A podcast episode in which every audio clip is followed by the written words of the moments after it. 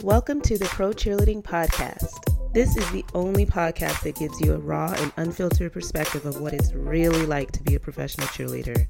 Whether you're currently on a pro team, an alumni, or really curious about what it takes to become a pro cheerleader, the Pro Cheerleading Podcast gives you all the inside scoop and hot topics in the pro cheerleading industry and in depth interviews of current and former cheerleaders.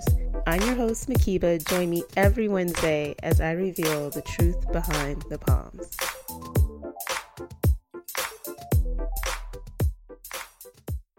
Welcome to another episode of the Pro Cheerleading Podcast. You guys, this episode is called Can't Knock the Hustle. I might be in my Jay Z bag from a couple episodes ago when I named Brooklyn's Finest, but this episode is our love letter, review, whatever you want to call it, for directors in our pro and semi pro sports teams, just so that they understand a little bit of where we're coming from with some feedback you guys gave me some amazing thoughts to share with directors, and I've added my own two cents when it came to this type of feedback, and I'm kind of excited to talk it through. It's been a long time since I've done an episode where it's just me running my mouth, but I really had to take a step back and think back to, you know, not just my rookie year, but just all the years on the team and the changes that I noticed and the way that we were managed, and just thinking about all the feedback that you guys shared um, and just really, you know, putting myself in the director's shoes. You guys know, I always have to try to put myself in the other person's shoes and think about things from all angles. And so, you know, while I have not been a director, I've interviewed plenty of directors as part of the podcast over the years. And I often thought about how they would receive some of this feedback as I was kind of planning out this episode. And so, understanding from their perspective some of the things that they face and struggle and have to balance, you know, I hope that we can have a very balanced discussion about it because there's things that kind of cut both ways. There's responsibilities on us as dancers, as professionals here, and they also have competing considerations. So we'll just talk through it, see how it goes. I hope you guys share additional feedback on this episode. Like I said, it's not like you can really, you know, email it to your director and say, listen to this, but you know, who knows? Maybe you can and should. But we're going to get right into it. There are so many points, and I tried to organize them, but you know, I kind of thought about it in terms of just one, how you go about getting the job of director, just some considerations and feedback that you guys shared about experience that would be necessary for director, what would be helpful if they had um, in terms of job experience. And then once they have the role, what that role even means. You know, they don't just manage the cheerleaders, they also have their boss and different people within the organization that they not necessarily report to, but they're accountable to as well. And so let's just kind of flush through that.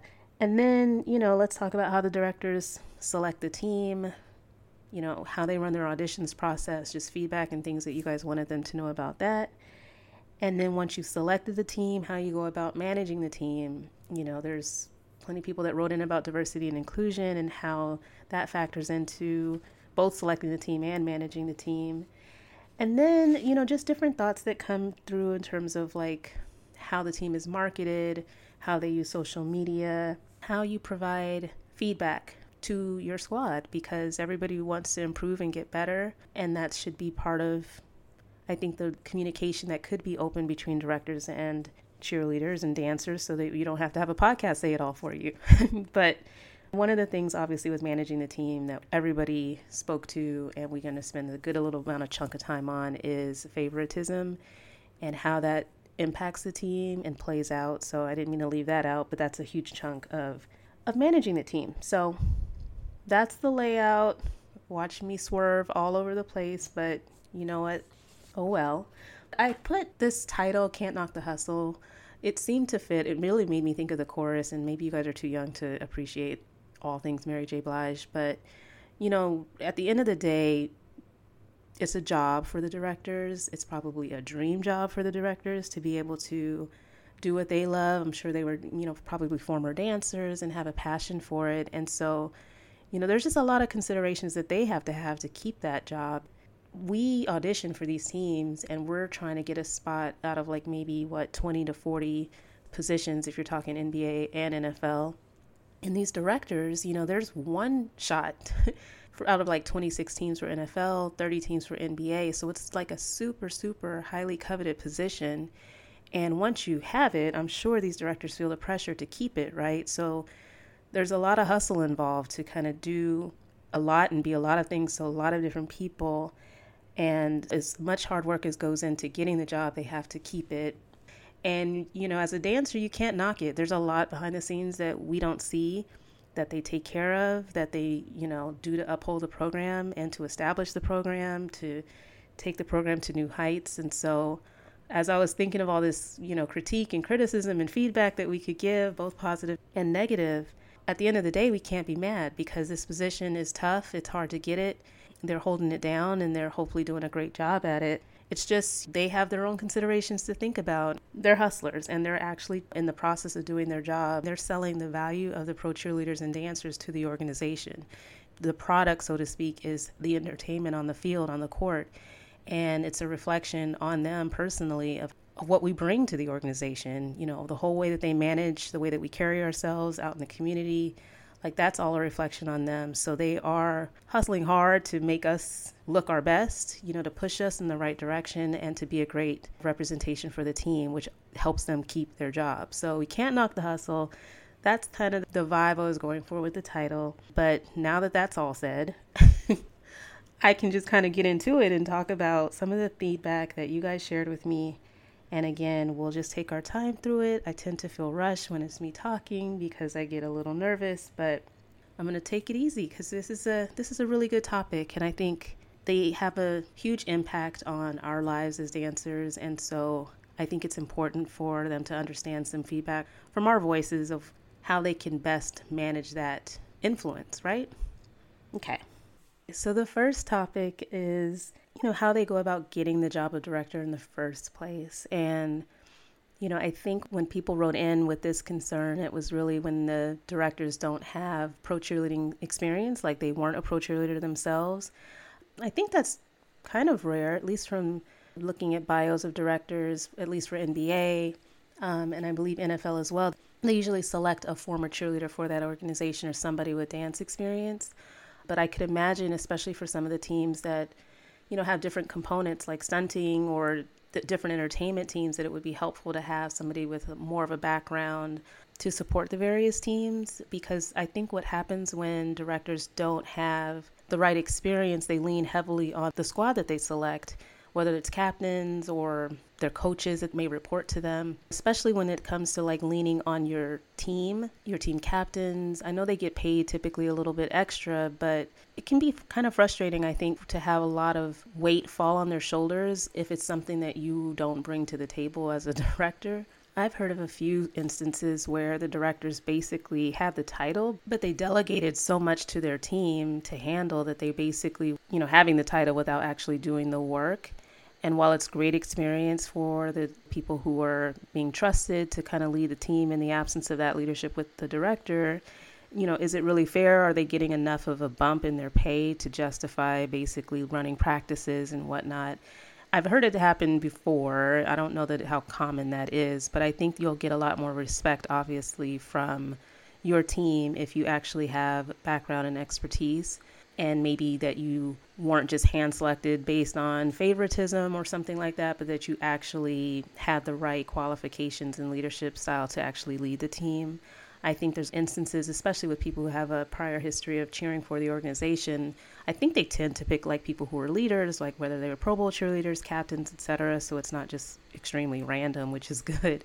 But I think the base point here that I took away from people's feedback was just they should have some expertise because it's not always clear that they're going to be having a, like a separate choreographer to do the choreography. You know, you need to be very well-rounded candidate, one would think, so that you can handle the business side of it, that you can handle the choreography, that you understand, you know, game day entertainment, that you just have the right expertise for the job. Another point that came up in feedback from everyone was just are you doing this for your own glorification? Like, why are you really going after the position of wanting to be the coach? Is it because you were a dancer and this just seems like the natural progression to coach or to lead?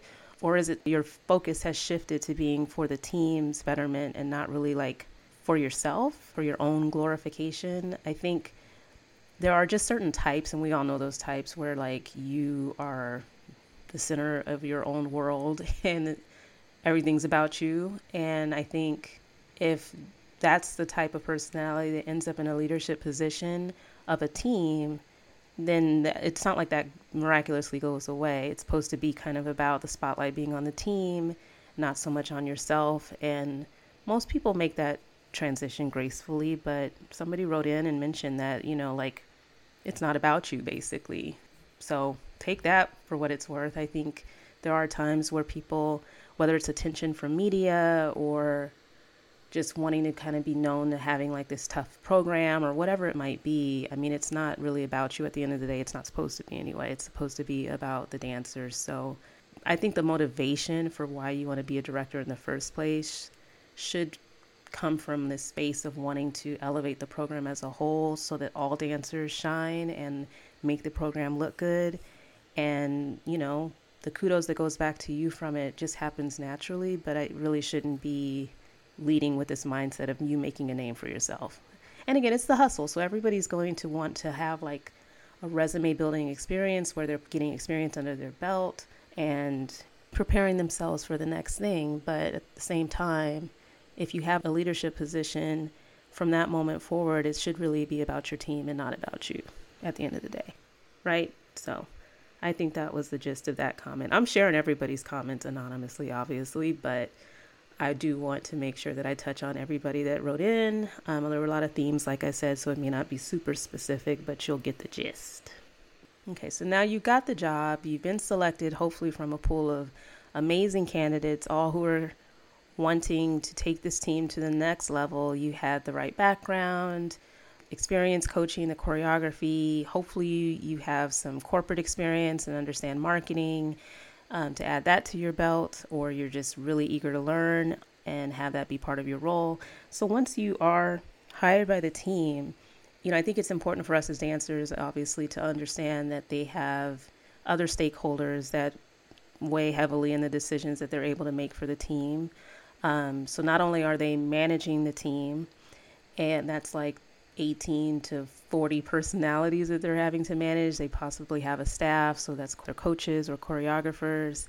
And then they also have up the chain that they report to, like maybe it's like their VP of fan engagement or something of that sort, and just other stakeholders within the company. Ultimately, they, you know, report to the owner of the organization. And so lots of people to satisfy and keep happy, lots of different interests to balance. And so I think in terms of feedback for the directors based on that, it's just really hopefully being as much of an advocate as you can while keeping your job for the dancers that are in your program. Obviously, in a corporate setting, you have to get buy in from people to make certain t- changes, and you have to advocate smartly and kind of have that business savvy to know how to leverage those relationships to get things done, frankly. And hopefully, they have that scope of not just being in the bubble of the cheer space within the organization, but understanding the need to partner. Because I'll just say, from my experience, that from the outside looking in, it always wasn't completely clear how well integrated the cheerleading program was with the rest of the Seahawks organization. So you know, it made me think is there room for more coordination? Like, should we be talking to the digital media team or the corporate sponsorship team and figuring out ways, not me, but the director, right? Figuring out ways that you can maximize those relationships, those partnerships with sponsors, rather than just having us show up and nobody knows what we're supposed to be doing, or, you know what I mean? Like, just kind of more coordination.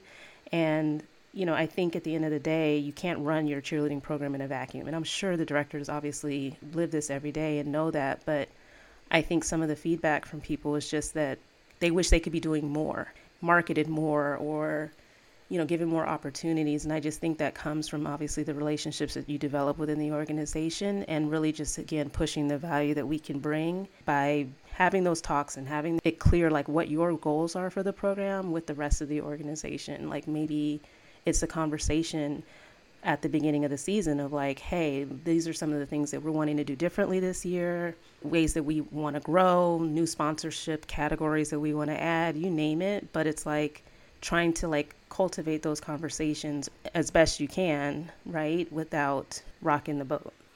Because I think sometimes there's this perception that, like, you know, the directors are just kind of told what the cheerleaders are supposed to do, and then they just kind of pass it on down to the cheerleaders. And obviously, there's not a lot that we see behind the scenes, but I think the more proactive the directors can be in bringing ideas to the organization of how we can be better used, I would think it would go a long way as long as you've established like that relationship and that trust within the organization of like, I've thought about this, I've researched it, this is what other teams are doing, this is how we can do it our way. Like, I would think that that kind of initiative would be appreciated and kind of waiting around for them to figure out what to do with this is, is obviously not the most ideal approach. And sometimes programs get stale. You know, it's like the status quo or the tradition of how things are done.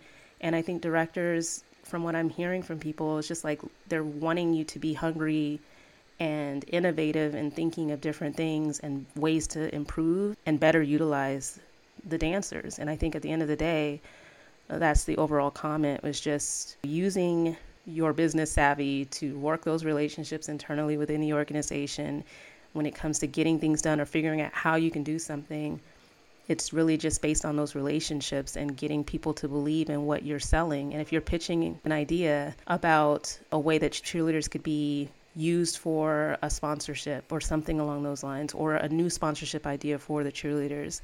You know, it's going to take relationships with maybe the corporate sponsorships team or ways of trying to like partner and collaborate so you can figure out the right way to pitch that. If you don't have the like expertise yourself as a director, obviously, then knowing how to like work those relationships so that you can get it done. I think of things all the time of like cool or interesting sponsorship ideas. Somebody wrote in about, and I can't tell if this person wants credit or not, but it's not my idea, um, of just having like dry cleaning service as one of the sponsors. And obviously, I've mentioned this in another episode. Like the Dallas Cowboys cheerleaders have like sponsors galore. They have a what did I just look? They have a meal prep sponsor that I just saw them post the other day. So there's so many different things that you know, you just got to be innovative and think through that maybe you can pitch new ideas of ways that you can be supporting your program, especially with COVID and knowing that like not having as many fans in the stands is going to ultimately impact budgets and really them operating a full season potentially without having any cheerleaders at all. It's just kind of like thinking outside of the box of ways that you can reintroduce the value of the cheerleaders. It's not just about us dancing, but just taking the extra initiative to come up with new things that we can do. That's the feedback, you know, take it or leave it. Who knows if they're listening, but I still think you guys had a lot of ideas in this space. And like I said, I think it's just being innovative, really leveraging those relationships internally within the organization so that you can try new things and get things done and have that internal support.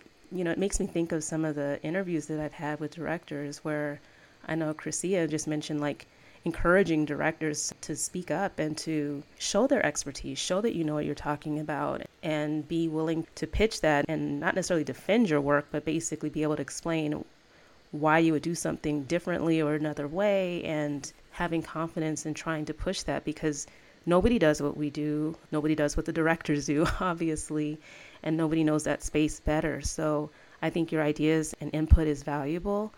And as Chrisia said, don't be afraid to help the people within your organization know that. It's not to say that you're always going to have pushback in this space. I mean, I'm sure there are plenty of teams that have a lot of internal support, but I think when it comes to innovating and really trying to keep pro cheer alive and just trying to again just adapt to all of the changing circumstances around us. Is going to require a lot from the directors and i think from the dancers perspective they just feel like sometimes we're just waiting for whatever's handed to us. So that's the point on that. Okay the next topic is how the directors select the team. Lots and lots and lots and lots of feedback here a lot of which we've covered in different episodes but for this episode, I think we'll just focus on what people mentioned, just like directors have it in their head, like what is an ideal cheerleader for their team. And that becomes super, super clear in like how they market the team, like who they select for different promotions, opportunities, who kind of ends up being the face of the organization. And the bottom line from feedback is just that that image needs to evolve. I've never really understood why directors only have like this one image in mind when it comes to like the image of their team. It never really made sense to me because you go through all this trouble in the auditions process to pick a variety of people who hopefully uphold what you're looking for. Then there's so many different factors that you're looking for in an ideal teammate.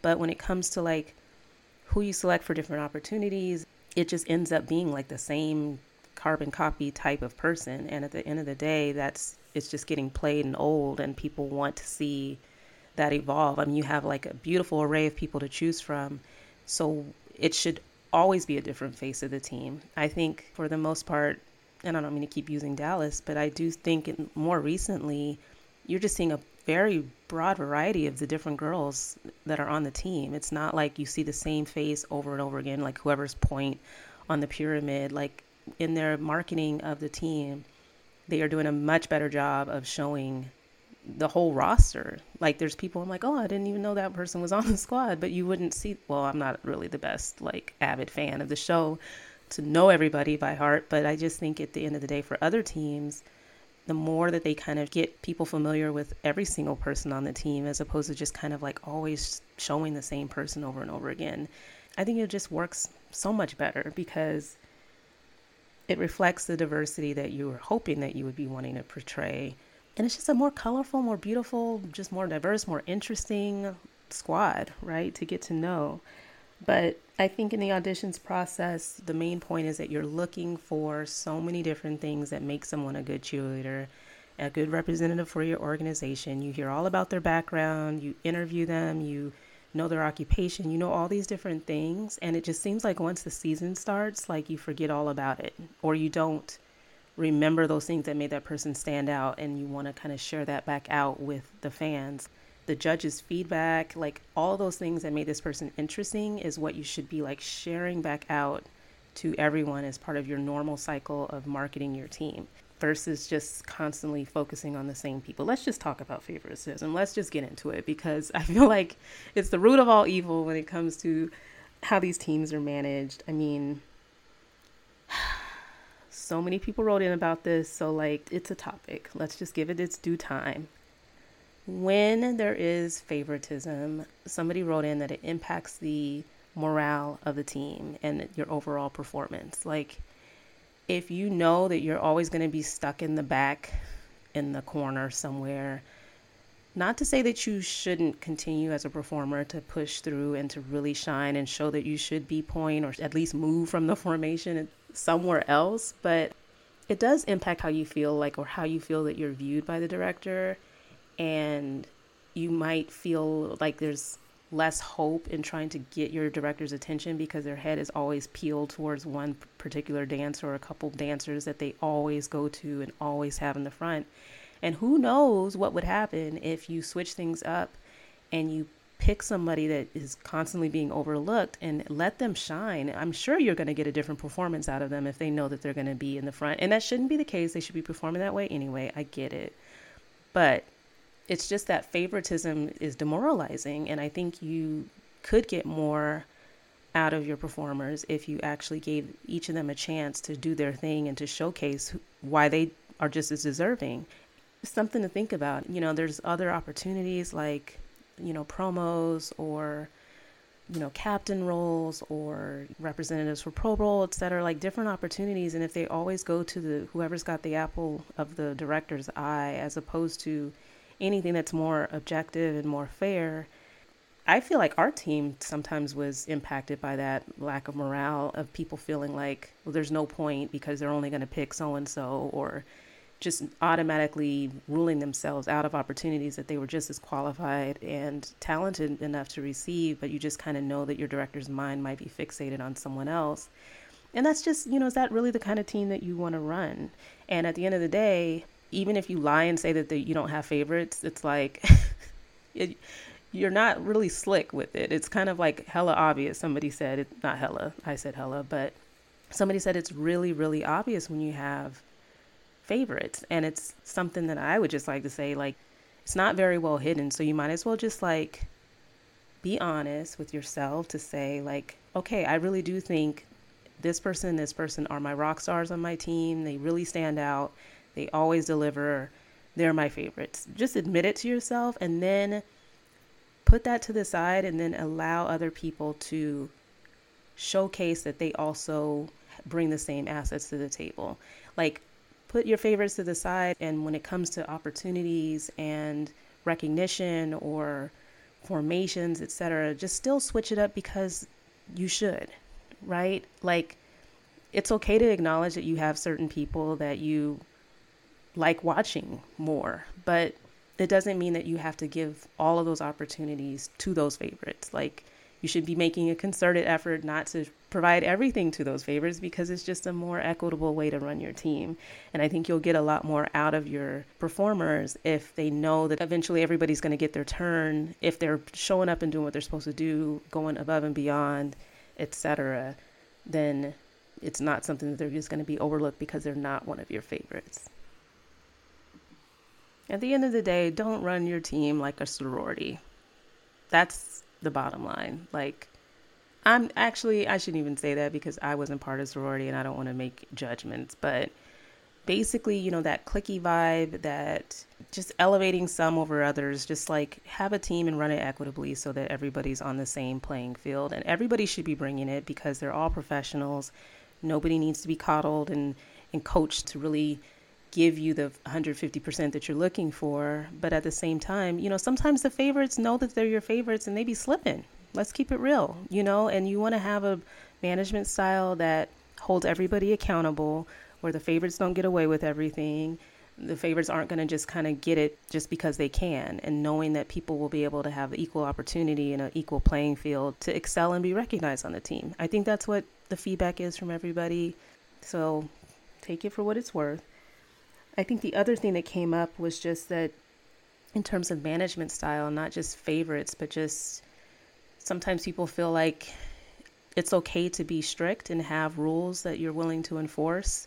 Um, you know, kind of going the friend route and just being friends with everyone and wanting everybody to like you doesn't really help the team grow. So it sounds like people are wanting, you know, you to be a little more firm, you know, and maybe that is sometimes because of the closeness in age you know, some of the newer directors that are, you know, more or less the, the age range of the people that are on the team. But I think what I was hearing from comments was just it's okay to have rules. Like it's part of the program, it's part of the expectations. We're all professionals and hold everybody to it because that's what keeps your program in line. It pushes people in the right ways and it enforces a standard.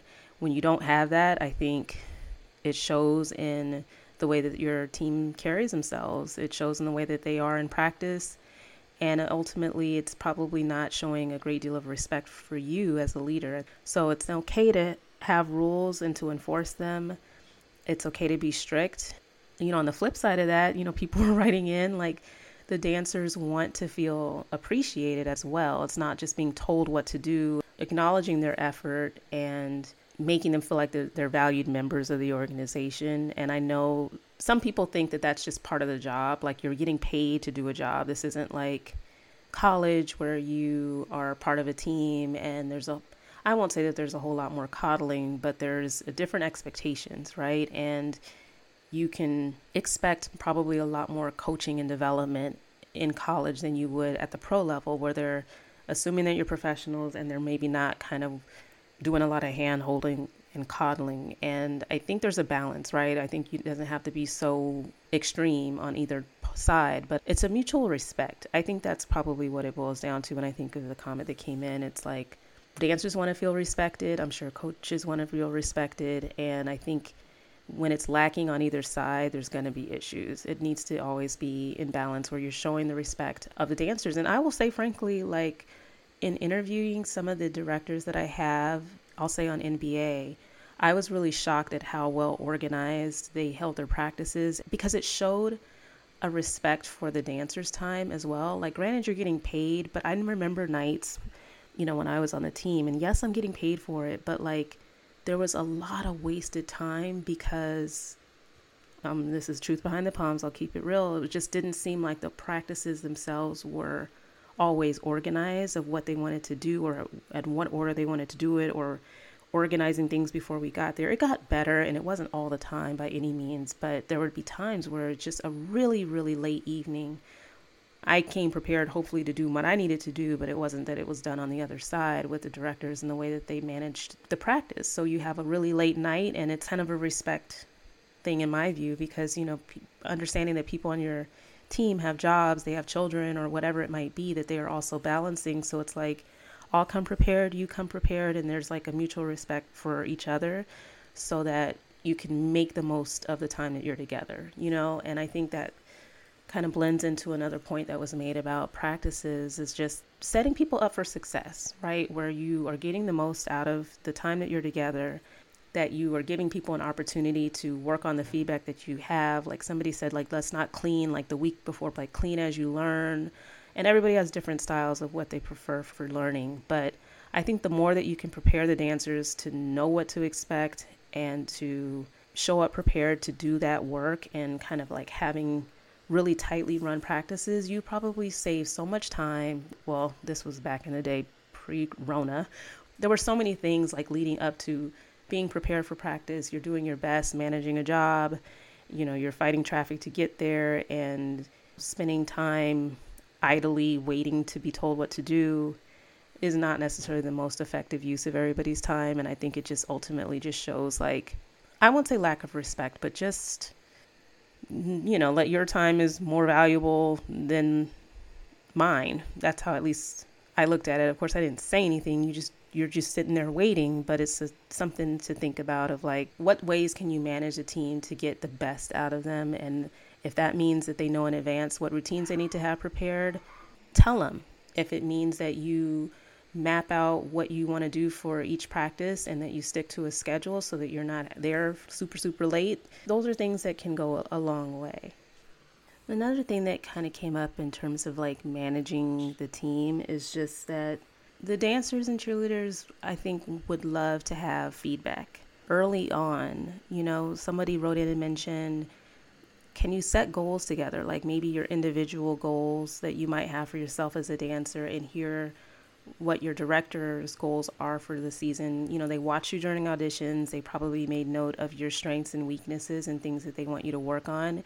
Like maybe that can just be established as a beginning of the season conversation where you both agree on the goals that you have not weight loss goals but goals of you as a dancer of you as a public speaker all the different things that make you a well rounded and amazing cheerleader or dancer for the organization.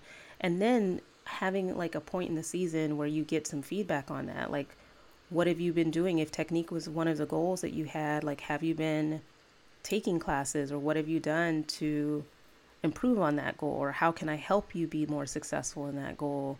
But giving feedback I think that's what brings the most out of your dancers because they know where they stand, they know what you're looking for, they know the potential that you see in them, and they are motivated by that. They're inspired by that. It pushes them. So, you know, during the season, if they know that they have these goals established and a check in, that can be part of their mindset and become part of their daily practice of how to be better and how to improve.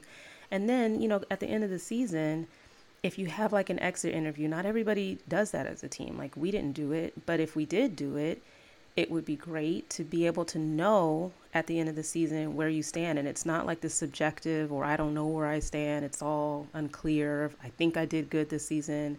I think I had an amazing rookie year. No, you're actually having a meeting where you're just talking through. And I'm not saying groundbreaking stuff, you guys. Like some teams do this, but I think for the teams that don't, I think that lack of communication impacts performance, it impacts expectations. You know, you hold people accountable to those goals. And if, you know, you get to the end of the season and you look at what the progress that's been made, or, you know, I'm still actually telling you about X, Y, and Z, it doesn't really look like this was something that you were able to focus on this season.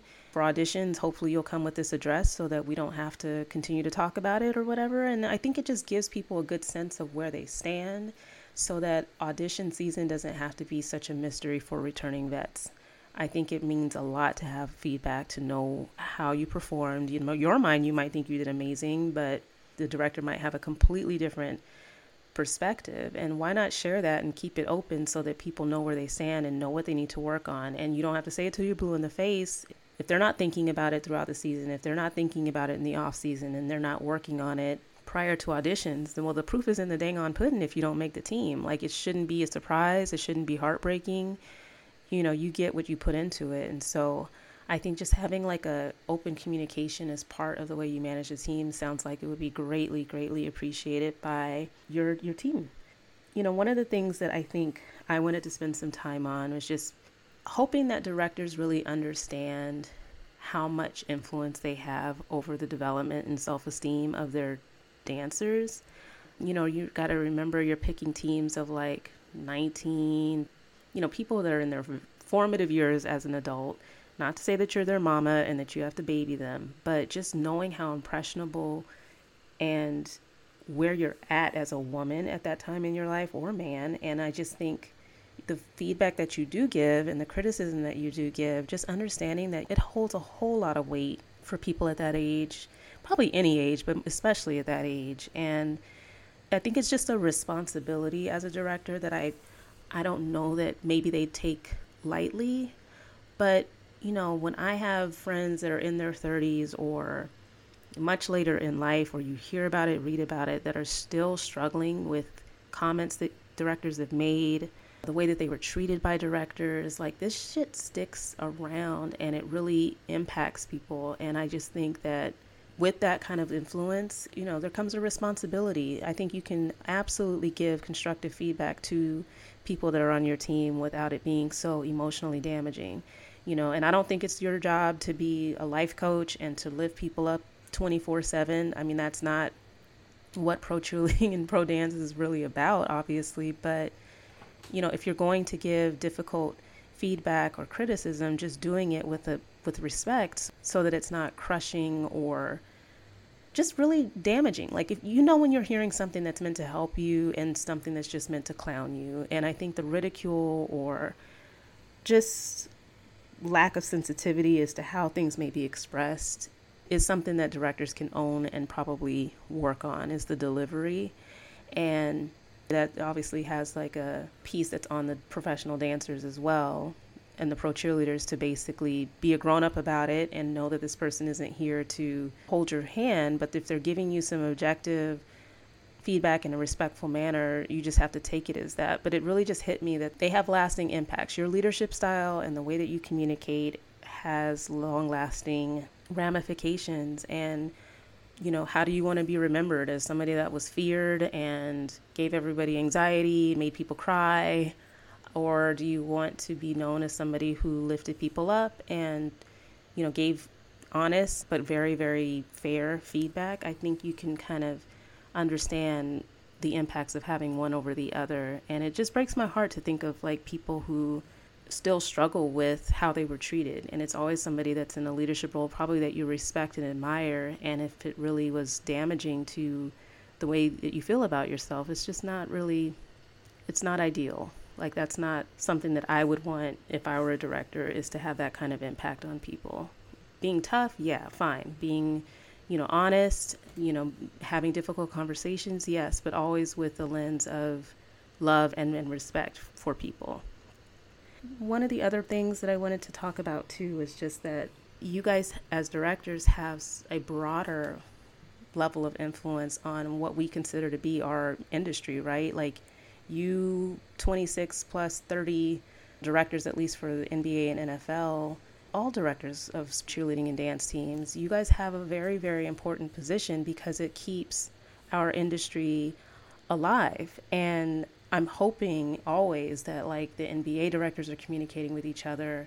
NFL directors, when they have their director meeting, are communicating with each other and just kind of sharing best practices, like how you guys can help elevate the industry as a whole. Because I think the changes that we're seeing, especially now with the Rona, I just think now's the time to band together and to really support one another on a broader level because our industry is kind of like at stake. You know what I mean? I just think you can learn from other directors of how they manage different issues. Like all the interviews that I've done with the NBA directors, I loved hearing how they reach out to one another and they help navigate different concerns and different shifts that they've seen in their industry. And I hope that everybody's doing that because there's so much more power in that. And then I think, you know, there's wonderfully run programs and it just makes a lot of sense to to share those best practices and to really think of like how you're shaping where this industry could go. Like and I'm sure they've done it. I'm not saying that they don't, but like, you know, when the first couple of teams took on male cheerleaders, I'm hoping that there was conversations across different teams that ended up adding more male cheerleaders to their programs as well just to kind of understand how can we make this transition smooth.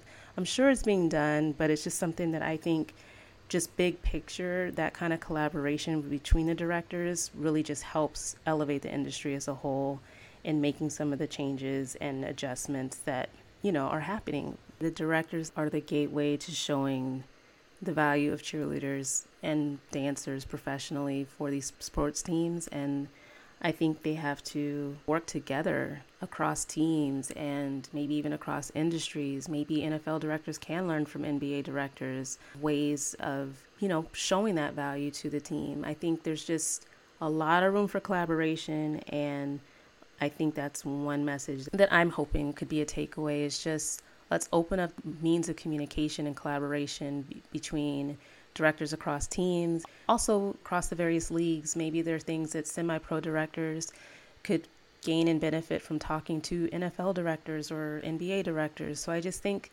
hopefully they're establishing a community where they can communicate and collaborate and support one another because I think that overall will just be for the betterment of the pro cheerleading world as a whole. So and the last little comment that a lot of people wrote in about was just diversity and inclusion training.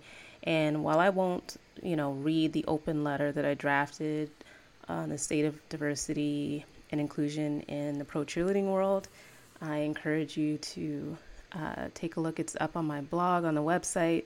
But there was a whole section dedicated to directors, and I'm just going to read the bullets in case you didn't read the letter or listen to the episodes over the summer talking about this. But I'm going to mention them because this is geared towards the directors.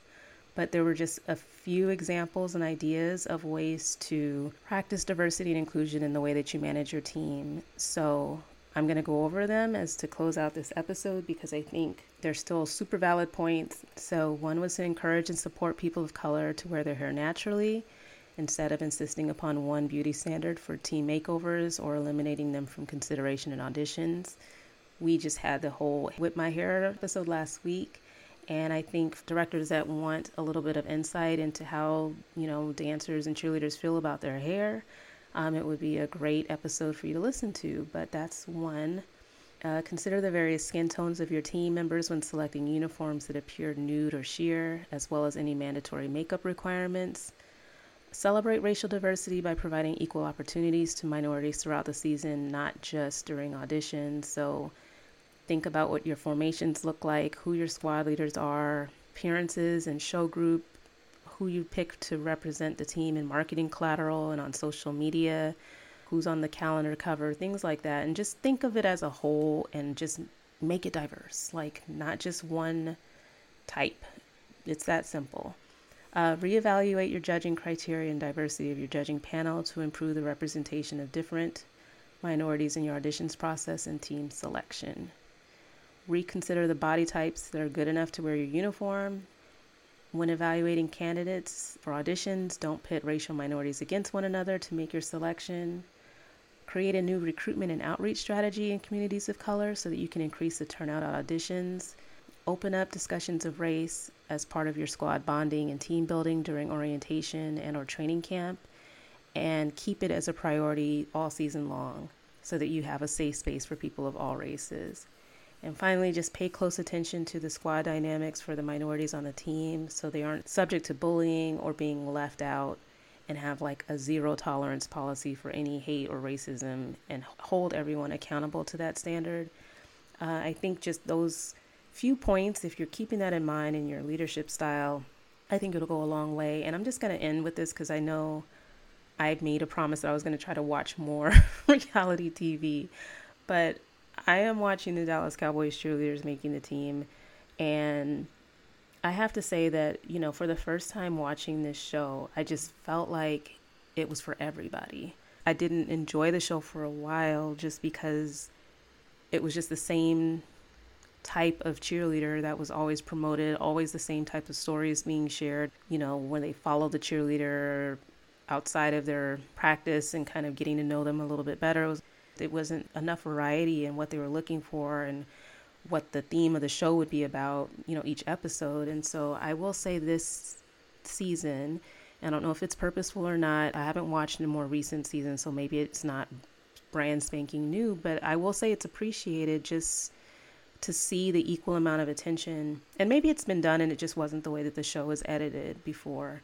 But I really have a newfound or refreshed respect for the way that Kelli and Judy are handling their team. I've always respected their marketing genius and their vision and their high standards and just so much about the program, but it was just different things that kind of chipped away at that. But I will say, in watching this season so far, granted, we're like a couple episodes in, but a lot of these points that come to mind of what I look for in leaders and the way that things are managed and run, a lot of people come to mind that either I've interviewed and watching the show for DCC, it's kind of like, this is what we're talking about. Like, if you have a more equitable way of managing your team, I think it, it just raises the level of everybody involved. Like, when you know that they're not just looking at one particular type or just focusing in on their favorites, and you're like, wow, I'm noticing this person over here, and oh, I didn't know this person can really do X, Y, and Z. It just kind of like makes everybody feel seen and heard and valued. And I think looking back at all of the feedback from everybody, it just sounds to me like people are craving that from their directors. They want to feel seen, they want to feel valued as part of the team, they want to feel respected. Um, they want, you know, to have an equal shot at getting the most out of the experience. You know, it always would strike me that sometimes with people with my program would be like, oh my God, it was the best thing ever. And I'm like, well, duh, because you were one of the favorites. You know what I mean? Like, your experience would be probably completely different from mine. Not to say that I had a bad one, but if I had the world of opportunities presented to me as a favorite, like I probably would be like, oh my God, it was the best thing since sliced bread. But it's not that everybody's deserves everything. You have to earn it, obviously, right? But just knowing that you have an equal chance at receiving opportunities. This is what we've all been working so hard for you're super grateful for the opportunity. But I think the way that directors can lead their teams can really make it a team for everyone. That's really what people are craving and hoping to get out of the experience. That once they've reached this height in their career, this dream position, that it's just a matter of the way that the team is run, that everybody's going to be recognized as being a part of that team. It's not going to go from a team of 26 or 30 people to like the five or so that are always focused on. Do you see what I mean? So and I just think, you know, to end this out, it's just that we have so much respect for you. You know, I think we value everything that you do and bring to the table to keep these programs alive, to keep people safe. Uh, obviously, the teams that have been out there this season, Lord knows what these directors must be doing, sweating bullets. They know that everybody's safe and healthy throughout the season. I think from the feedback that I've received that you are appreciated. Even though we don't see every little thing, we know that there's a lot behind the scenes that you deal with. We know that you advocate for us, probably at the risk of losing your own dang on job, and that there's a very delicate path in doing that. And so, just believing in your dancers and that they're worthy of the fight and the push is something that I'll just say that I'm sure everybody is super, super grateful for. I mean, I'm sure it takes a lot to push for the dancers to be out there this season, and maybe some have won that battle and some haven't. But we see the work that you put in, we know that you hustle hard, and we appreciate you. And hopefully, some of these points will just be something to take with a grain of salt as you prepare for what's to come next year.